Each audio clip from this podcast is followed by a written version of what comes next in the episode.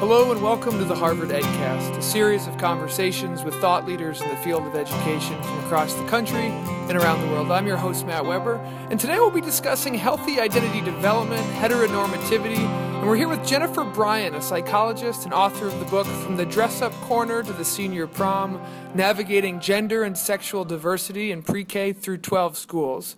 This episode is actually going to be guest hosted by our wonderfully talented faculty member Rick Weissbourd, who's also the leader of the Making Caring Common Project and senior lecturer at the Harvard Graduate School of Education.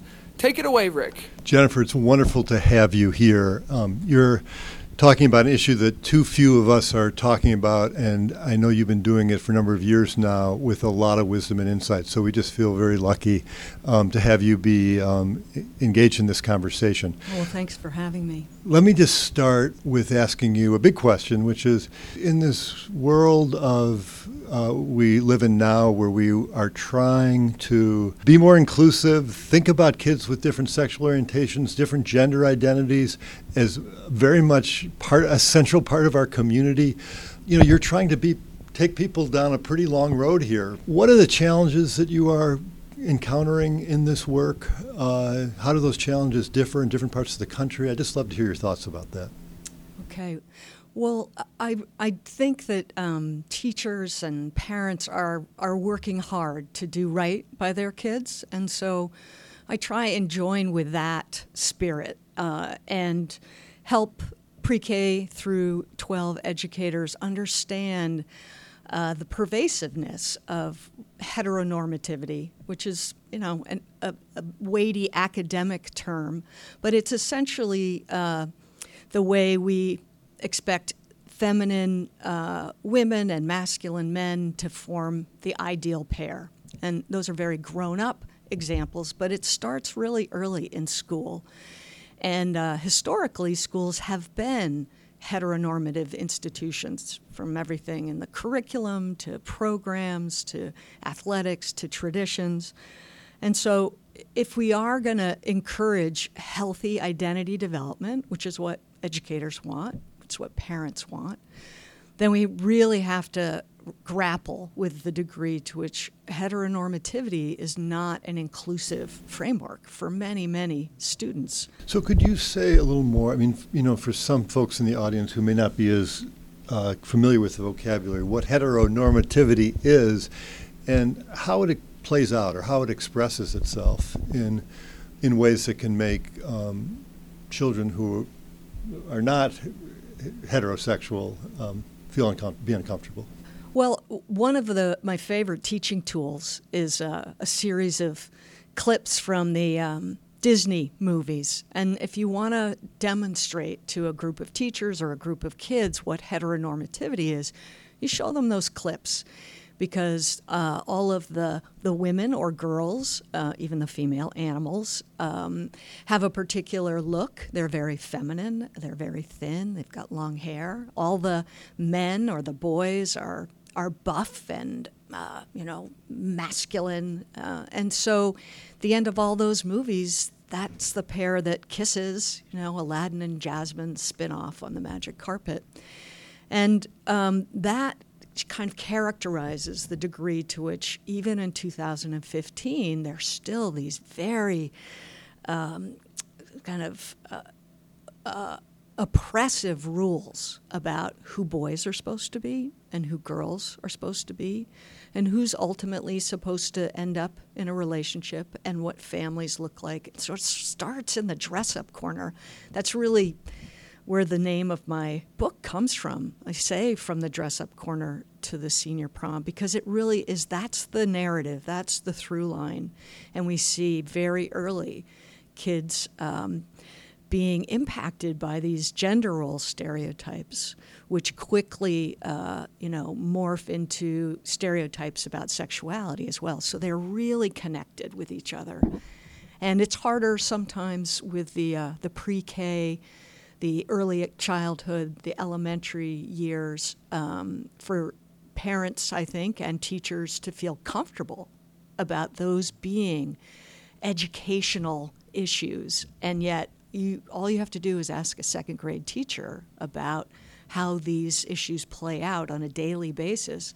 And she will tell you, he will tell you that it rules recess, it rules lunchtime, it rules so many ways the kids are thinking about who they can be in the world. So you're sort of getting at a question that I wanted to ask you. I know this is a bit of a tough question, but I'm imagining that you spent a lot of time talking to kids who are LGBTQIA students, students who have different gender identities. Can you travel for a minute, take us into some of the interior experience of some of these students, and what is when they are when they're bombarded with these heteronormative images?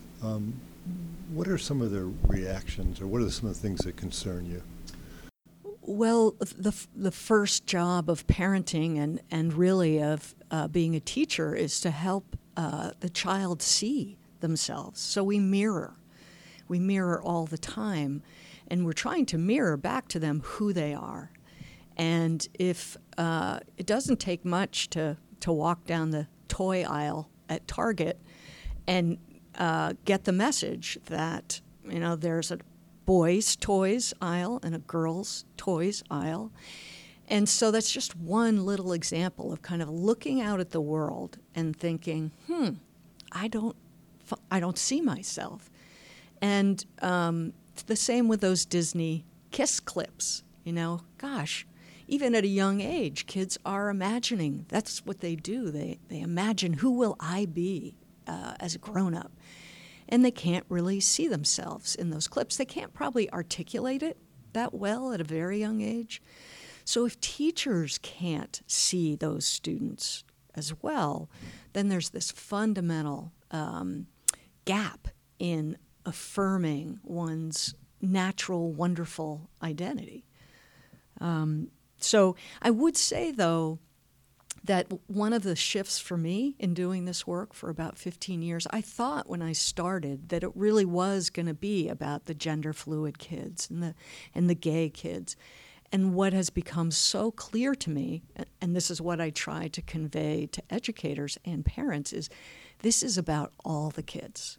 So the LGBTQ acronym, I think, has now become problematic in the sense that it leaves out everybody else. And so I'm trying to help this paradigm shift where if we're going to talk about gender, we're going to talk about everybody's gender identity development, because you don't have to be a gender fluid kid to be impacted by those gender role stereotypes. And you don't have to be a gay kid to be impacted by homophobia. So that's the shift. I'm really trying to help move the conversation into what I call gender and sexuality diversity instead of LGBTQ, because it's an inclusive framework. It recognizes that every single person in a school, the kids, the teachers, the families, everyone has a biological sex, everyone has a gender identity, everyone has a sexuality. They bring them to school every day. And the idea that this would only be important to the development of those kids who are perceived as quote-unquote different, when they're really just part of a spectrum, that's problematic. And so I'm trying to help people shift to a broader construct for engaging with these issues. Yeah, this is all very helpful. Thank you. So you don't just talk the talk about this. You're out there walking the walk. You're out there doing work with schools and doing trainings with teachers. I'm wondering if you could talk about those trainings some and what their purpose is and what the key messages are. Well, I think in order to for a school community to be able to engage in this conversation with each other and with their students, there has to be a shared conceptual frame of reference and a common and accurate language. And everything is in such flux right now. What a term meant 20 years ago is not what it means today. So that's step one, is let's get a common framework in place, and I use this gender and sexuality diversity, and then let's look at all these words and terms. What do they actually mean, and how do you use them? And teachers have not gotten the kind of training that they need to have, you know, terms like queer or gender fluid or transgender or, you know, lesbian or gay roll off their tongues matter-of-factly in a classroom setting. We've really historically discouraged that. And yet if we understand these as educational issues that have a huge impact on healthy identity development, then we have to equip our teachers with that language and help them learn how to use it. So that's really the other part of the trainings is after providing this framework is to then look at practice. So are you working with teachers who are inclined already to, I mean, that in a sense have embraced your view of this? Or are you also trying to move teachers who may be very heteronormative and may have all kinds of biases, explicit biases and misconceptions? Mm-hmm. Well, we all have our biases. Yeah, no, that's why I said explicit. I'm sure we all have our implicit biases. But teachers who would, you know, just say to you flat out, I don't really believe in the work you're doing, or you know, I'm very uncomfortable with that. That what they will say, you know, this is uncomfortable for me. But they believe in the work. When I present, I have this new diagram of sex, gender, and sexuality that is, you know, spectrums. Multiple spectrums that try and capture this notion of our diversity, our variation on these parts of who we are. And I have yet to have a teacher look at it and say, you know, that doesn't really make sense in terms of who my students are. So it's trying to help teachers move, and educators of every stripe, move away from saying something like, well, you know, he's not a typical boy. That's telling us who he's not, and that's really based on this box, discrete boxes of identity, the binary. You're either a boy or a girl. And so if teachers can embrace the notion of a spectrum, it's much easier to see kids as being where they are and who they are. Yes, for some teachers, this is an uncomfortable shift, but they've all got students who don't fit into the boxes, and they want a way to understand who they are instead of feeling like, well, this kid is different, and so therefore I need to protect her or protect him, versus this is one more of my gendered students or one more of my students with a sexual identity, and we're going to work with it as we work with it across the class. I'm not saying those kids don't need particular attention, but I think that's where the bias of teachers, it moves people. The students move people, and families move people. So I experience teachers getting this, and I feel hopeful about that. Well, that's wonderful to hear. Because, you know, I was reading in the Ed magazine most recent issue, the interview with Margot Sternstrom, the founder of Facing History and Ourselves. And I loved this quote from her. She says, "The questions are complex. They're not dangerous. It's when you don't raise them that danger arises." And she says the kids can handle the ambiguity. So, you know, if that kid comes into school and wants to talk with the teacher, he says, gosh, you know, did you hear about that football player who punched his wife in the elevator? Or did you hear about the riots, you know, in Baltimore? Or what do you think about gay marriage? The Supreme Court is ruling. That I think teachers worry those are dangerous questions, but they're not. I mean, we want kids to be curious about the world, and we're trying to give them, you know, we talk about our 21st century skills. This is a 21st century skill, how to understand yourself, how to understand others, how to understand community. Yeah. So I want to ask one final question, but before we get there, and, you know, I totally agree with the direction you're going. It does seem like there are risks to kids or dangers to kids in the sense that their parents may have very different beliefs about this. that their friends maybe have explicit biases and discomforts. And I wondered if you, in your work, you're also helping teachers navigate those kinds of things, helping kids manage those risks or dangers. Yeah, absolutely. I think one way to make school a safer place for those kids is to not have the focus be exclusively on them. Are you going to read Jacob's New Dress because you have a gender fluid child in your classroom? You're going to read it because all of the students in your classroom are affected by the gender role stereotype. And I got to read that book to a kindergarten class last week in Seattle, and they were so wise, because at the end I asked, now, how, if Christopher were in your class, Christopher's the boy in the story who keeps giving Jacob a hard time for wearing the dress, how would you help Christopher with, this? And this kindergartner said, well, I'd tell him about the 3 C's of caring, because he's really not caring for himself, he's really not caring for others, and he's really not caring for his community. And he put a little C over his heart. And I thought, I wonder if this is a Making Caring Common school. It was poignant. And I think that kind of fostering of relational capacity, I've had 3 careers in my life. I was a high school teacher, I'm a psychologist, and a consultant. And the through line for all of those, it's about the relational, it's about the relationships. And so middle school kids, high school kids, they want to be able to relate. We do those caring for self, other, and community back in kindergarten with such intentionality.